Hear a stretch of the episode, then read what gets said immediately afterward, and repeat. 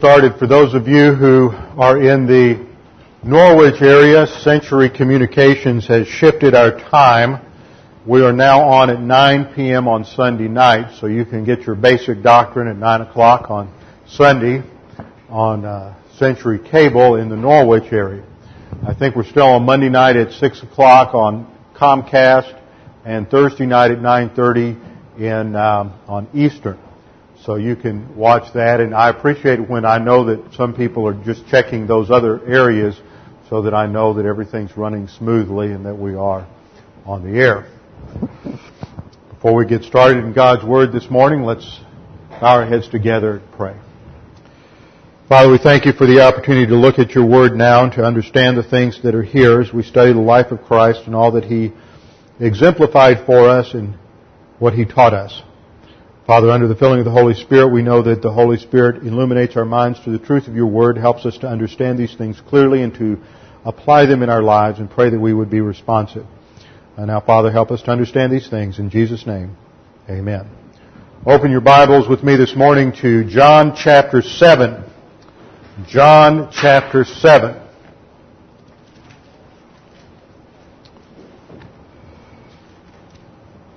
When I was in Washington, D.C. this last week, I was informed that there was a man from the Midwest who has been listening to tapes and he said, well, it's been a year, he's gotten to chapter 6, how long is it going to take to go through the whole of the gospel? We're not exactly speeding our way through, but there's a tremendous amount of doctrine here and a lot to learn about the Lord Jesus Christ. Whenever you have chapters that are 70 verses long, you just can't stop and go through every single word, but there's a lot here and there's a lot that we have to go over, so it's exciting. I hope you're enjoying the study as much as I am. We come to John 7, 1 and we read, And after these things, for some reason I seem to be scraping a lot up here. Fix the microphone. Okay. And after these things, Jesus was walking in Galilee, for he was unwilling to walk in Judea because the Jews were seeking to kill him. Now obviously there's a major transition between the end of the last chapter, which also took place in Galilee, and the events in chapter 7. So let's take a minute and just review where we have come in our study of the Gospel of John. The first two chapters from John chapter 1 down through 2.11 is the introduction of the Word of God, the Logos of God, to Israel. There we are introduced to the person of the Lord Jesus Christ and His eternality and His deity in the first part of the chapter, first part of chapter 1. And then we went through four days in the life of John the Baptist. We covered basically a week. The first four days focused on John the Baptist and his announcement of Jesus Christ as the Lamb of God who takes away the sin of the world. This is a major theme in the gospel. Remember, John wrote this gospel for one purpose, one primary purpose. He accomplishes many secondary purposes, but his primary purpose is to give people the information they need in order to get to heaven. He said, these things are written that you might believe that Jesus is the Christ, the Messiah the Son of God, and that by believing you might have life in His name. The point that John is making over and over again is to bring together the evidence that establishes his thesis that Jesus of Nazareth is indeed who he claimed to be, the Messiah promised from the Old Testament, and that he is the one who goes to the cross to die as a substitute for our sins. So in the first chapter of John, he introduces Jesus as the eternal Logos of God because only as God could he be perfect and go to the cross and die as our substitute. Only as man, perfect humanity, true humanity, sinless humanity, could he die as our substitute. But in his deity, his work has infinite value, and so it can establish a, an atonement that has uh, infinite application and is capable of saving everybody under the category of unlimited atonement. In the second chapter of John, we see the first sign take place, which is the sign at the wedding feast in Cana of Galilee when he turns the water into wine. And then starting in chapter 2 verse 12 down through the end of chapter 3, we went through the first Jerusalem trip when he went to the, to the temple and he cast out the money changers and he came into conflict with the religious leaders. And then he, after that, he had a personal conversation with Nicodemus. We saw the rise of animosity between the religious leaders and Jesus, and this eventually will lead to his crucifixion. The charge at his crucifixion is that goes all the way back to events in that second chapter that he claimed to tear down the temple and rebuild it in three days. So they had a long memory for what he said on that occasion. He, then in chapter 4 we saw him leave Judea, travel into Samaria, and there he explained the gospel to the woman at the well, and through her witness, many in Samaria came to uh, believe Jesus Christ was the, their Savior. And then in chapter 5 we saw the second Jerusalem trip. The controversy intensified. There was the healing of the cripple at the pool of Bethesda on the Sabbath, which produced the Son of God discourse in that chapter. Then we came to chapter 6. We saw Jesus return to Galilee, the feeding of the 5,000, walking on the water, which precipitated the bread of life discourse. At the beginning of chapter 6, Jesus is at his, the height of his popularity during the three years of, the, uh, of his public ministry. He's at the height of popularity, and that at the end of the chapter, the only ones who are left are the disciples. What caused everybody to leave? He taught some doctrine. Doctrine causes people to leave. If you want a large crowd, then you just teach superficial little spiritual truths that everybody will like.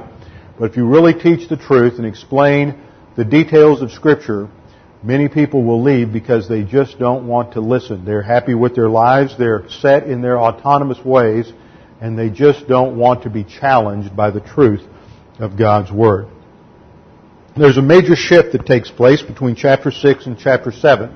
We see this in every other gospel, that there is a point about halfway through the gospel when Jesus, finally, the controversy between Jesus and the leaders and the people comes to a head. There is a, uh, a rejection of him and there is a turning point. No longer does he present himself publicly as the Messiah, but his ministry becomes more and more private to the disciples in preparing them for the church age. So we see this transition take place, and in chapter 7, Jesus will do some pretty interesting things, and, and there will be a tremendous uh, conflict between Jesus and the religious authorities. Now I want you to notice that there's been a flow according to the way John has organized the gospel. First we see him in Jerusalem at the temple. Then he's out of Jerusalem in the countryside. Then he's back in Jerusalem. Then he's out of Jerusalem. So where do we expect to find him now in chapter 7? He's going to be back in Jerusalem. John is going to show us in this chapter how Jesus' movement fizzled out, the dynamics of the negative volition in Judea, and the hostility of the religious leadership. And in the midst of this, we're going to see that not only was there negative volition among the people, but we will see the negative volition among Jesus' own family. The first verse begins after these things, Jesus was walking in Galilee. Verses 1 and 2 describe the setting for the next couple of chapters. After these things, Jesus was walking. This is the uh, imperfect active indicative of peripateo, and all of the verbs in this verse are imperfect tense. Now the imperfect tense is a past tense and it refers to continuous action in past time. So we could translate it after these things, Jesus was continually walking. This is his public ministry in Galilee. John never covers much of the Galilean ministry of the Lord. He focuses a lot on what takes place in Jerusalem and the conflict with the religious leaders in Jerusalem. It's up to the other Gospels, the Synoptic Gospels, um, Matthew, Mark, and Luke, to cover the details of what takes place in Jesus' ministry in Galilee. and this is just bypassed here by John. After these things, Jesus was continually walking in Galilee, for he was unwilling to walk in Judea because the Jews were seeking, were continually seeking, imperfect tense, were continually seeking to fulfill the purpose of killing him. They have already decided back, that happened, remember, back in chapter 5, after the healing of the man at the pool of Bethesda on the Sabbath, that they determined that they needed to remove him from the scene, and they had already made the decision that he needed to be killed. So they're constantly plotting against him. Now the principle here that we should derive from this is that Jesus took various common sense precautions to protect his life. He does not go in harm's way until it is time to go in harm's way. He doesn't flaunt his position in front of the Jewish leaders down in Judea. He doesn't directly challenge them. He knows that, that it will eventually come to a head, but in the meantime he has some things he has to accomplish and some doctrine he has to teach. So he takes evasive action. This doesn't mean he's a coward, it means he's wise. He's not e- evading it altogether, but he will eventually come into conflict. And we saw in the earlier hour the passage in Luke 22, 35 where Jesus armed his disciples prior to going to the cross so that they would make sure that the right people arrested him. Jesus was not going to let just anybody arrest him because if a vigilante crowd got a hold of him and they killed him in a, in, in a way other than the cross, then it would not achieve his purpose and plan in, in God's, God's plan for his life. Now after these things, Jesus was walking in Galilee, for he was unwilling to walk in Judea because the Jews were seeking to kill him. Now John is not using the term Jews in an anti-Semitic way, for of course John himself is Jewish. John uses this term, the Jews, as we have seen in the last chapter, to refer to the Jewish leaders who are hostile to Jesus, who have rejected his claims to be the Messiah. So the term the Jews does not refer to every Jew in Judea, but is a technical term for the Jewish leadership. And at this time, Jesus is facing four specific problems. First of all, in the last chapter, he experienced a tremendous cataclysmic plummet in popularity from followers that numbered between 12 and 15,000 out on the hillside where they were fed miraculously called the feeding of the 5,000. The 5,000 refers to the males that were there. Secondly, his, many of his own disciples, many of his own students, not the 12, but many of the other followers, these are believers, although the vast majority of that crowd were unbelievers. There were many believers there. They're just called disciples, learners, students, pupils. That's the meaning of mathetes. Many of his own pupils defected in mass at this time as a result of his teaching. They just didn't want to listen to all that he had to say. It was too difficult for them. It was too controversial. It was too hard to understand and they really weren't concerned about renovating their thinking according to divine viewpoint. If they had a Messiah that would give them a political uh, emancipation from Rome, that was great, but if he's going to start teaching us all of these things and we have to accept him and he's going to become the source of our spiritual nourishment, well, that's asking too much, so they defected. The third problem is one of the twelve in the inner circle is not even a believer. He is going to be a traitor. And then the fourth problem is that the leadership in Judea, the religious leadership, has determined to remove him from the scene. So Jesus is experiencing rejection at a massive scale. Now, most of us, if we went through a period of rejection like this, we would probably sit at home and just watch TV all day, or cave into depression, or go out and call the doctor up and get some sort of medication so that we could just sit back and enjoy life no matter what was happening. But Jesus is going to solve the problems of rejection through the use of the stress busters. Now, eight of the ten were available to Jesus. He didn't have to use the first one, which is confession, because he was impeccable. And he didn't have to use the last one, occupation with Christ, because that did not apply to him. But he used all of the others in order to handle the problem of rejection. Now the next verse gives us the time frame. Now the feast of the Jews, the feast of booths, was at hand. Now this comes about in what we would call December, the early, early weeks of December. So this is approximately eight months after the events in John chapter 6. We were told at the beginning of John, notice his style. He starts the chapter off giving us a little setting and background, and then there's a short narrative explaining some events, and then Jesus begins to teach to explain the significance of those events. We saw that same style in John 5, we see it again in John 6, and we're going to see it again in John 7. So here he tells us that it's at the time of the Feast of the Jews, which is called the Feast of Booths. It's interesting how John organizes the gospel around the Jewish feasts. The other writers, the other gospel writers don't do that. Jesus is first presented to the Jews at Passover in chapter 2 verse 13. Then in chapter 5 we see that the Son of God discourse comes as a result of his healing the man at the pool of Bethesda on a Sabbath and it is an unnamed feast.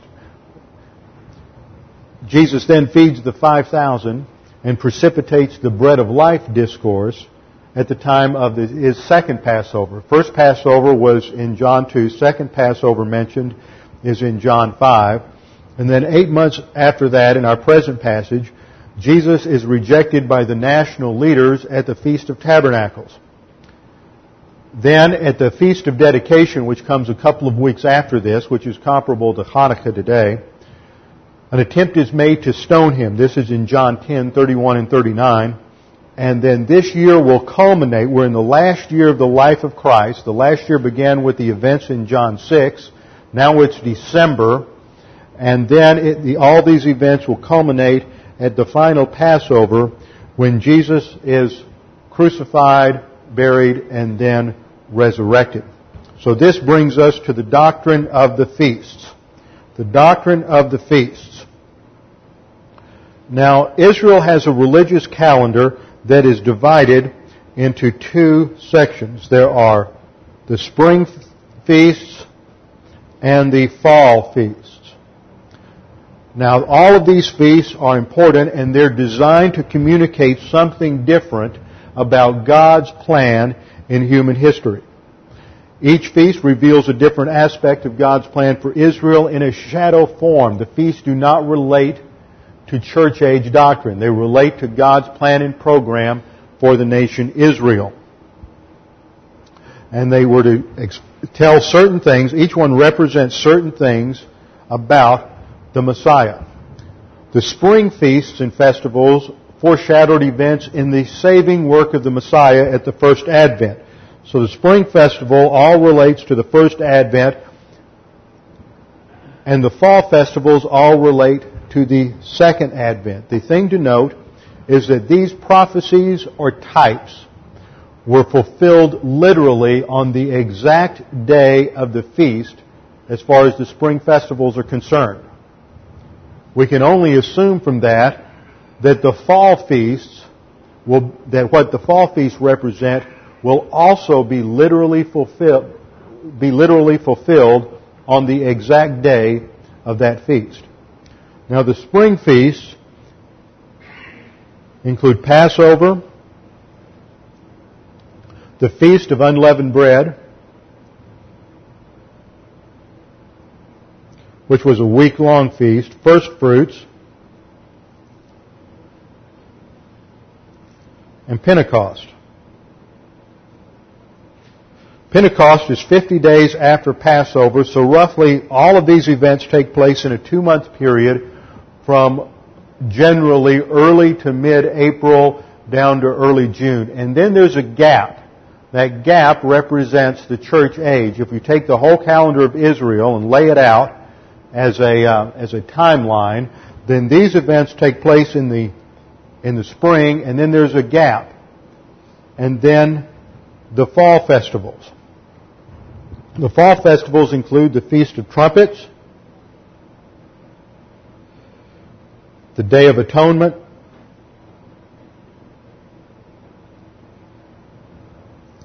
And then the last in the biblical calendar is the Feast of Tabernacles.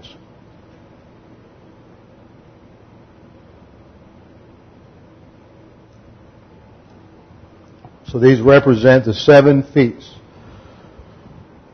The Passover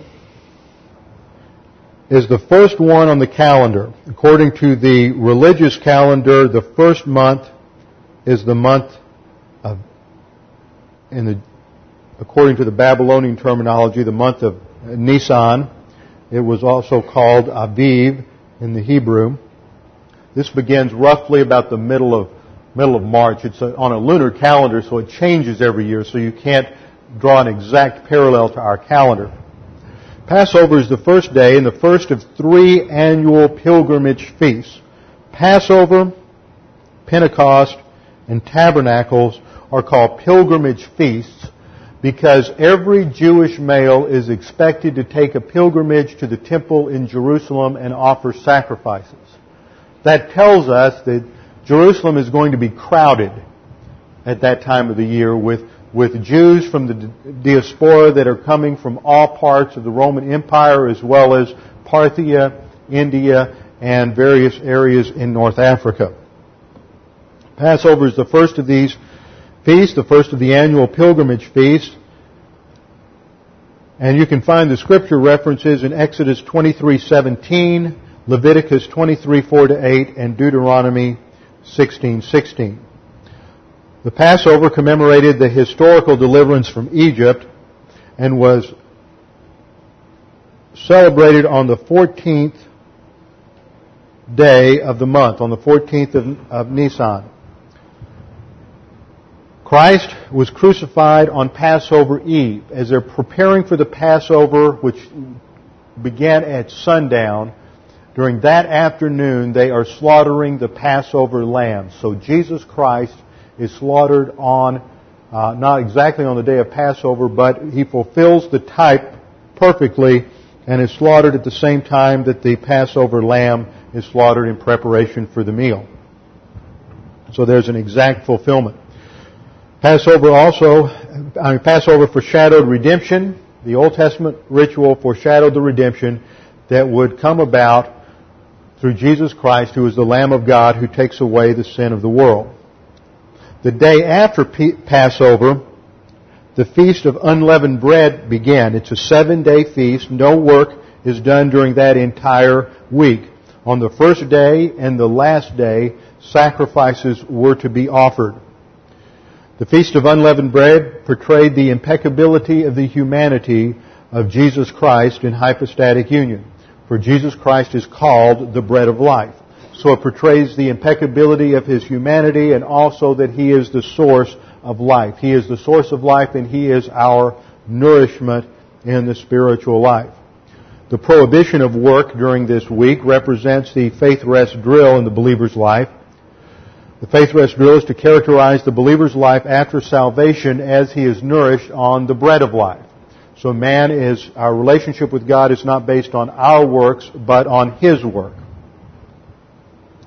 Now the first day of the week that came after the Sabbath, so whatever day Passover might fall on, whether it was a Tuesday, a Wednesday, or Thursday, there would be a Saturday, which is the Passover Sabbath, and then the first day of the week following that, which would be Sunday, was the Feast of First Fruits. First fruits was dictated by the harvest.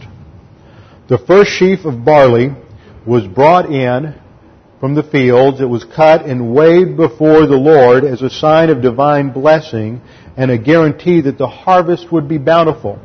Remember, it's an agrarian society. This is found in Leviticus 23, 9 through 14. The feast of first fruits, we're told in 1 Corinthians 15, 20, pictures the resurrection of the Lord Jesus Christ.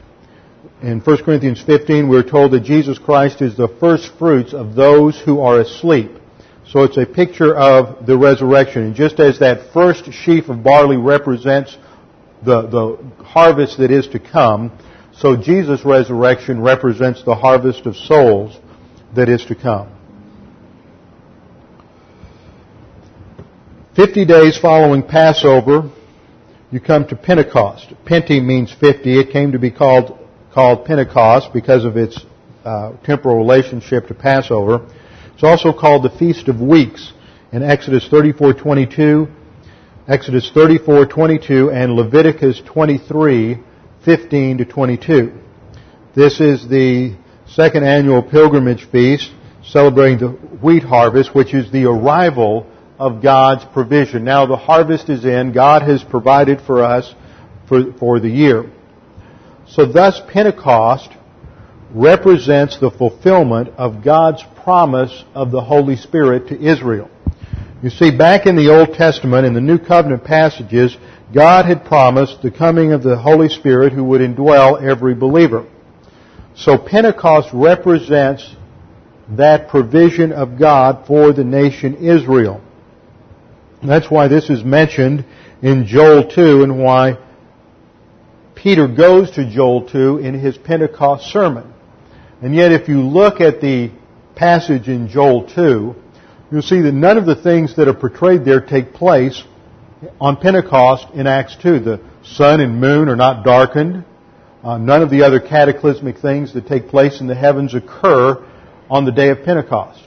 As a matter of fact, the only thing that takes place on the day of Pentecost is that the disciples, and it's only the disciples, speak in tongues.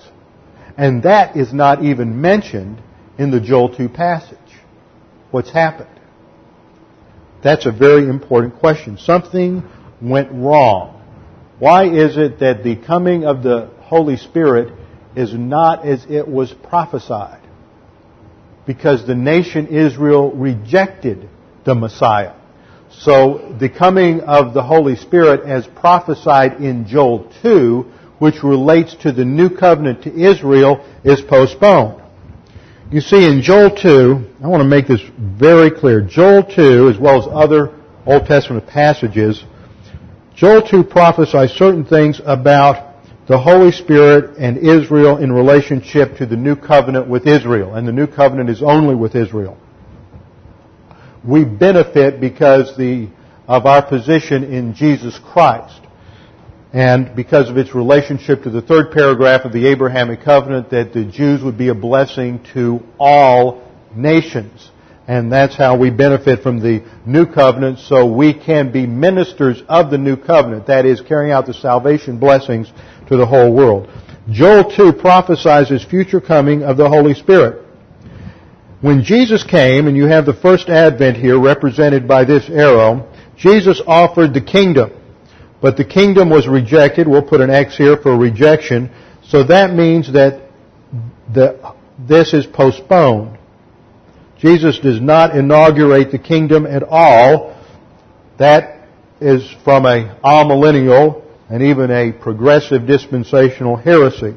It does not inaugurate at all. We are not partially in the kingdom waiting for its eventual fulfillment. The kingdom is postponed until Jesus Christ comes back at the second coming and, and establishes the uh, millennial kingdom. But the Holy Spirit does come in a unique way, and what exemplifies His coming is not the characteristics of Joel 2, but speaking in tongues. And why? Because tongues was a sign of judgment to Israel in the Old Testament. According to uh, 1 Corinthians 14, 21 to 22, the purpose for tongues was stated in Isaiah 28, 11. That Israel would hear the gospel in Gentile tongues and they would be evangelized by Gentiles. And that would be a sign announcing the coming judgment, divine judgment of the fifth cycle of discipline on Israel unless they accepted the Messiah. So Israel, in a sense, still had the opportunity during the early days of the church to, to, to accept Jesus as Messiah. Their continued rejection solidified the program, and instead of having the fulfillment of Old Testament promises, we have the inauguration at Pentecost of the church age, and there we have the unique ministry of the Holy Spirit in terms of the baptism of the Holy Spirit, the indwelling of the Holy Spirit, and the filling of the Holy Spirit, all three of which are unique to the church age. And they will all be gone at the resurrection or rapture of the church at the end of this age. There is no indwelling of the Holy Spirit during the tribulation period. That goes back to the fulfillment of God's plan for Israel under uh, Daniel's 70th week. And the Holy Spirit is, is removed. He is called the restrainer in 1 Thessalonians, excuse me, 1 Thessalonians chapter 2. And when the restrainer is removed, that's when the rapture takes place and the church is removed and the tribulation then begins uh, uh, shortly thereafter. Tribulation lasts for seven years and then Jesus comes back at the end of that seven year period and saves the human race from self-destruction at the Battle of Armageddon. The all unbelievers are removed from the earth in judgment. All believers who survive the tribulation go into the millennium in their regular mortal bodies they repopulate the earth in perfect environment in the millennium. Now, the Pentecost then is the last of the spring festivals, and it's fulfilled literally on its in its proper time frame. But the fall festivals are not fulfilled. The Feast of Trumpets foreshadows the regathering of the nation Israel to the land at the end of the tribulation. It has nothing to do with anything else in prophecy. Now, every now and then you'll hear somebody say, well, the Feast of Trumpets represents the trumpet at the rapture. And so the rapture is going to occur on that particular day. Well, the Feast of Trumpets, if it represents the trumpet that's blown at the end of the tribulation, just prior to the second advent, when the nation Israel is regathered. But since the tribulation lasts specifically seven years, but the rapture does not begin the tribulation. The tribulation begins with the signing of the peace treaty between Israel and the Antichrist. That's what kicks off Daniel's 70th week. So there's a time gap. The rapture occurs here. This is the resurrection of the church. Then there's a transition period. Just as there's a transition period between the ascension of Christ or the crucifixion of Christ, which is the fulfillment of the law, and then it's another uh, 40 days before Jesus ascends, and then it's another 10 days before the church age begins. That's a just a transitional period of about 50 days between the two dispensations. You have the same kind of transition that takes place between the rapture and the beginning of the tribulation, which is Daniel's 70th week. So the Feast of Trumpets has nothing to do with the rapture. And every now and then somebody comes along and they have some scheme for, for date setting the rapture and they'll say, well, this is the year and it's going to happen on September 21st or 28th or October 2nd or whenever the Feast of Trumpets happens to fall that year.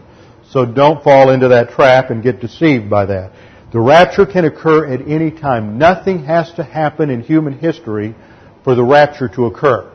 Now we know from the signs of the times in Matthew, uh, Matthew 14, a number of other places, that a number of things have to take place for the second coming to take to happen.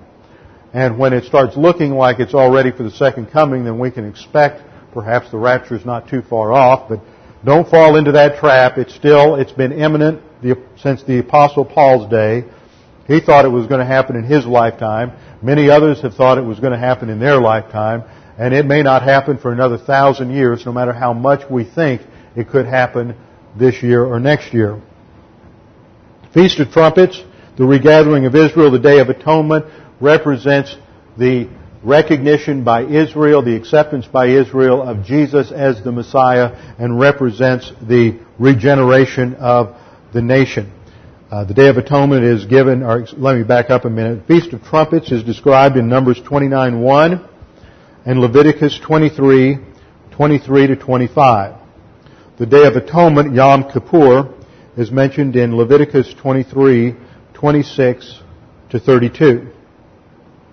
And then the final feast in the calendar is Tabernacles, Le- Leviticus 23, 33 to 44.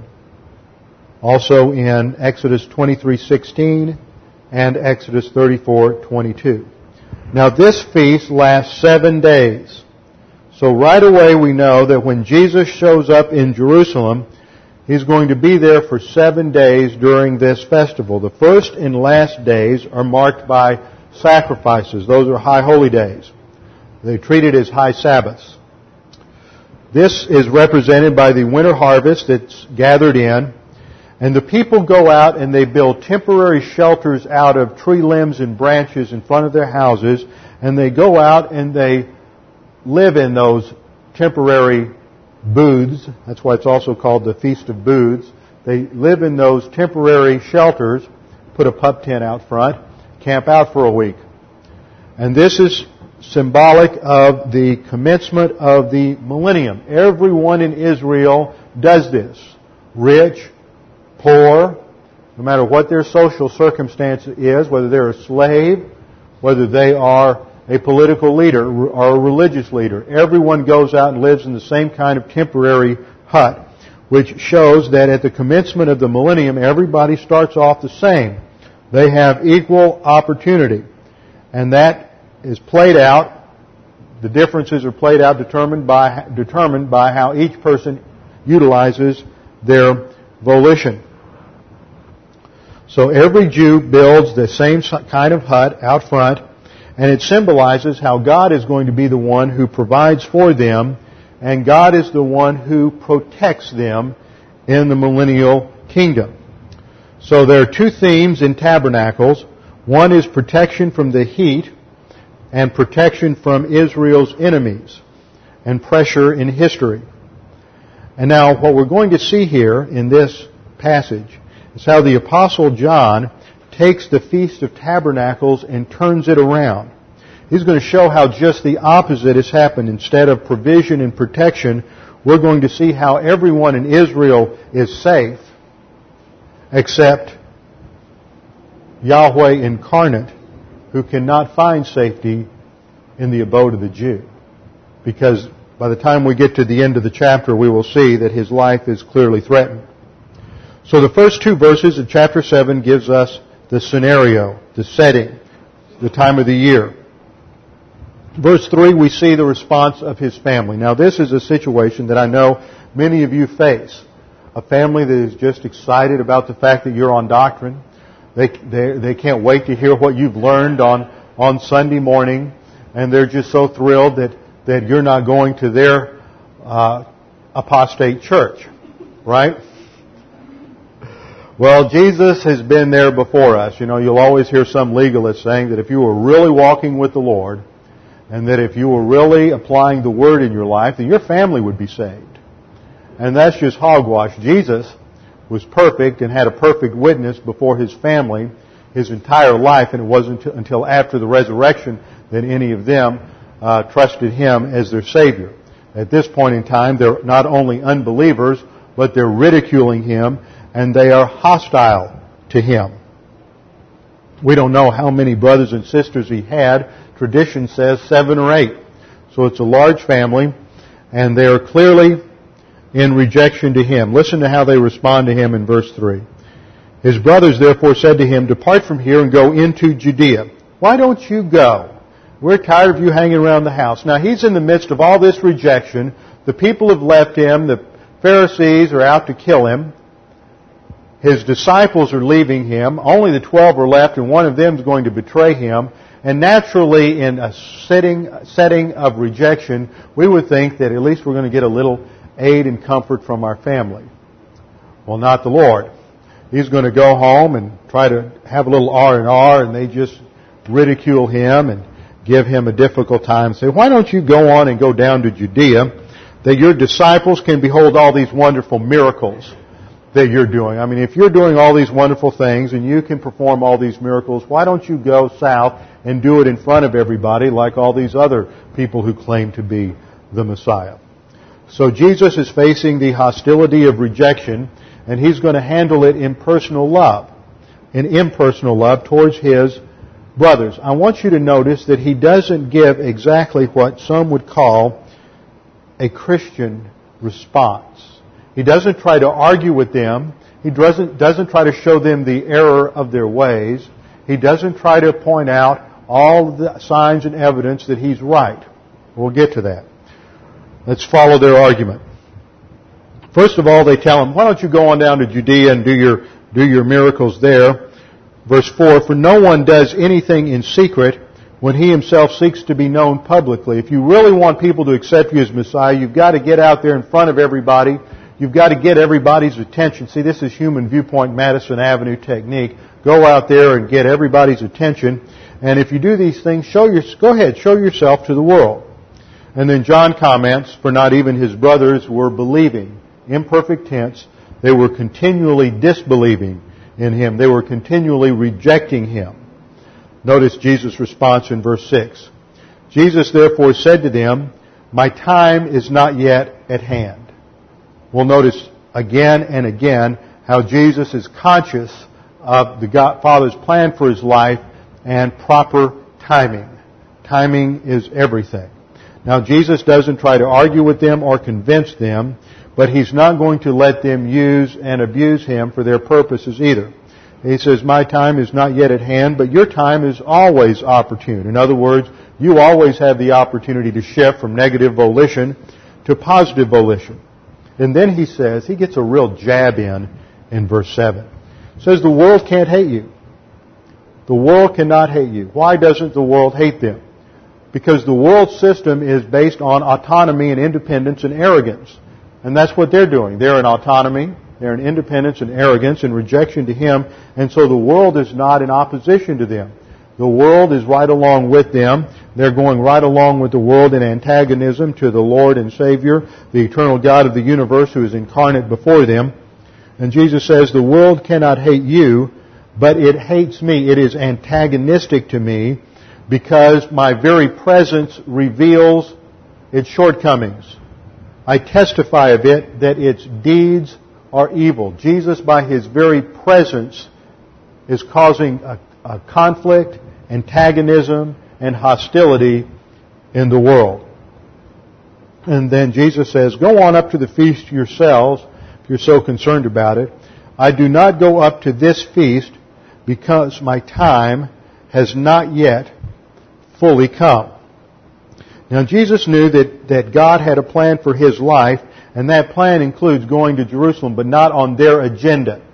See, this is the thing to point out. They have an agenda, and so often you get in a family situation, and you get a little conflict, and they're hostile to you getting some doctrine, and they want to set the agenda. They want to get involved in a fight. They want to argue with you, but don't, don't let them cause that, because then they're in control. Jesus does not let his antagonistic family control the conversation or control his agenda. He's going to just relax. He's not going to talk to him. He's not going to throw, as he put it over in Matthew, he's not going to throw his pearls before swine. And that means there's a lot of wisdom in recognizing when you're dealing with somebody who's really negative.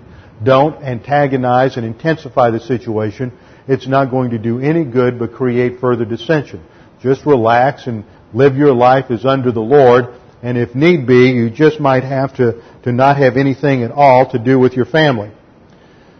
One of the problems we have today among Christians is almost the deification of marriage and the deification of family.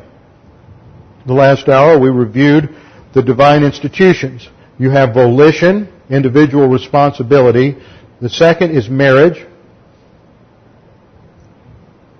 The third is the family. The fourth is civil government.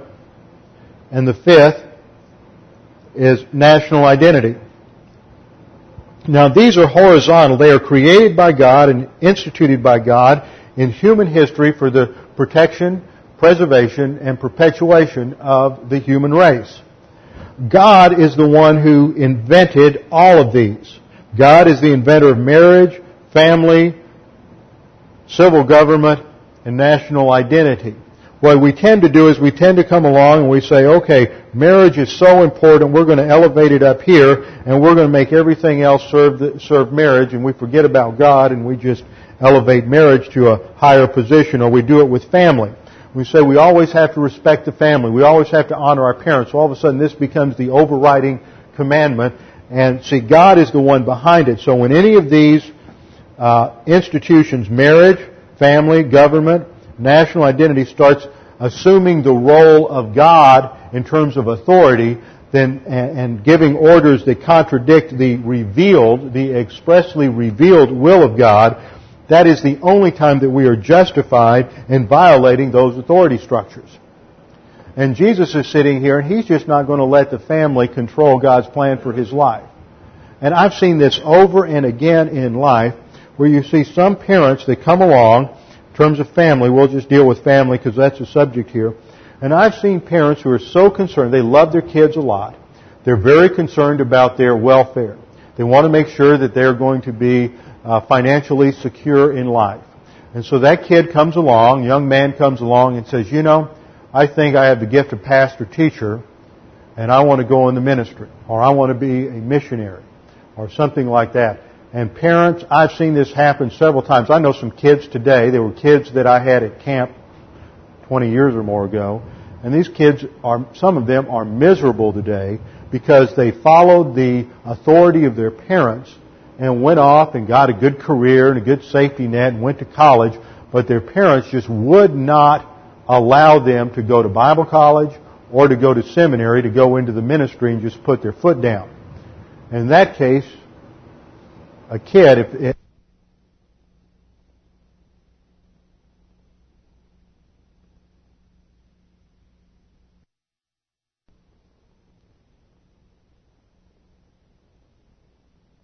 and you feel like that's God's will for your life, then you're justified in disobeying your parents. And too many parents have their eyes on temporal values, and they're so concerned about the security of that kid that they um, they they violate God's plan for their life. Now, there are a couple of passages that we ought to look at in relation to this. One is in Deuteronomy 13, Deuteronomy 13, 6 and following. This concerns loyalty to God. That's the context. And loyalty to God is juxtaposed here to all other categories of loyalty. Deuteronomy 13:6 we read, "If your brother, your mother's son, that is your brother, your mother's son, or your son or your daughter, or the wife you cherish, or your friend who is as your own soul, entice you secretly, saying, Let us go and serve other gods, whom neither you nor your fathers have known, the gods of the peoples who are around you, near you, or far from you, from one end of the earth to the other. In other words, this is somebody close to you, and they're enticing you spiritually to worship other gods, to get involved with false doctrine of one form or another. Verse 8, you shall not yield to him or listen to him. In other words, don't put your family at a higher priority level than your relationship with God. You shall not yield to him or listen to him, and your eyes shall not pity him, nor shall you spare or conceal him. But you shall, this is how serious it is, but you shall surely kill him. The concept here is capital punishment. This was a capital crime under the theocracy of Israel. If somebody comes along and starts trying to entice you to worship another God, you are to go to the authorities and report them. It didn't matter if it was your brother, your mother, your son, what the family relationship was, how close the connection was. Your job under the Mosaic law was to go to the civil authority and report them in violation of this mandate, and they were to be taken and tried in court and then executed. You shall surely kill him. Your hand shall be first against him. You're going to take him out, and you're going to stone him, and you're going to be the first one to cast the stone. That, that would sort of guarantee against any kind of false witness. You shall be the first against him to put him to death, and afterwards the hands of all the people. So, so you shall stone him to death, because he has sought to seduce you from Yahweh your God, who brought you out from the land of Egypt, out of the house of slavery. You see, God recognizes that it's very easy for us to be swayed by the peer pressure of the family. That they're going to try to wrongly influence us against positive volition. And God says this is so important that I'm going to make it a capital crime under the theocracy of Israel. Now the same idea is carried over into the New Testament. Loyalty to the Word of God is supposed to take priority over parents, family, government, everything else in life. Matthew 10:35, Jesus said, "For I came to set a man against his father, and a daughter against his mother, and a daughter-in-law against her mother-in-law." So often parents want to control their kids, as I said, to give them security. But Jesus says if you're positive, it's going to cause a division in the household. For I came to set a man against his father, a daughter against a mother, a daughter-in-law against her mother-in-law, and a man's enemies will be the members of his household. Your enemy will be your brother or your sister or your parents because you want to follow the Lord and you want to follow truth and you understand the significance of doctrine and they don't. And because you have set your mind on eternal things and on spiritual truth and they haven't, you will have antagonism at the very core of your relationships. That means you're going to have to make a decision whether your family is more important to you or truth. Verse 37 of Matthew 10. He who loves father or mother more than me is not worthy of me. Now Jesus is not stating these as conditions of salvation. But if you want to be a disciple and pursue spiritual maturity, sooner or later you're going to face the test of priority just as Abraham did, and you may have to leave father and mother and put all of that behind you so that you can go forward in the spiritual life. That's the test of priority. Whether the Word of God is more important to you than your family or your friends, and then you're going to have to deal with the test of rejection. And probably the test of being maligned and having the public lie spread about you. He who loves father and mother more than me is not worthy of me, and he who loves son or daughter more than me. See, the same thing happens with parents. They become so concerned about their kids that they lose their focus on spiritual priority. He who loves son or daughter more than me is not worthy of me. And he who does not take, his, take up his cross, that is, follow God's plan for his life, take up his cross and follow after me, is not worthy of me. Only in making doctrine the priority of our lives can we experience life as God intended it. That's the meaning of verse 39. He who has found his life shall lose it, and he who has lost his life for my sake shall find it. So this tells us that as believers we have to deal with this priority issue and even in the home where it's very hard sometimes to deal with this, we have to separate or will be caused to separate from parents, brother, sister, whoever it may be because they are a distraction to our spiritual life. And that's one of the most important things you're going to learn as you advance spiritually is to deal with distractions. The more mature you get as a believer, the more you will discover there are many fun, enjoyable, and wonderful things to do in life that you can't do because they are distracting you from God's plan and purpose in your life. And that's a test. Each time we come to that, we realize that this is another test and we have to focus and there's just one more thing in life that I'm not going to do anymore because it distracts me from God's plan and purpose in my life. And at the beginning, that may involve your family. Now Jesus deals with the test of his family here in John 7 and refuses to allow them to set the agenda for his life and he does it courteously, but he doesn't cave in to their, their plan or their agenda for him. And so the brothers go on up to the, go to the feast in Jerusalem in verse 10, but Jesus stays behind and then he goes into town somewhat secretly until the time to reveal himself in Jerusalem. And we'll look at that next Sunday morning with our heads bowed and our eyes closed. Father, we do thank you for your word and the things that we learn here, that there are always very important lessons for us. Lessons that help us to understand how you have worked in human history to bring about the plan of salvation. That you sent your Son, Jesus Christ, to die on the cross as a substitute for us. That He paid our penalty. That there is nothing more to be added to that.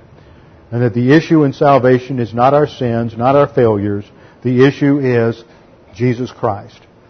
Believe on the Lord Jesus Christ and you will be saved. The scripture says there is no other name under heaven given among men whereby we must be saved. And so if there's anyone here this morning without hope and without faith and without eternal life, we pray that right now that they would make that decision. That the gospel would be made clear to them through the Holy Spirit that they would understand that the issue is simple. Simply accepting a free gift, the free gift of salvation. Father, we pray that as we go throughout this week that we would be reminded of the things that we have learned today, that we could contemplate them, meditate on them, and that God the Holy Spirit would make it clear to us how to apply these things in our life. We pray this in Jesus' name. Amen.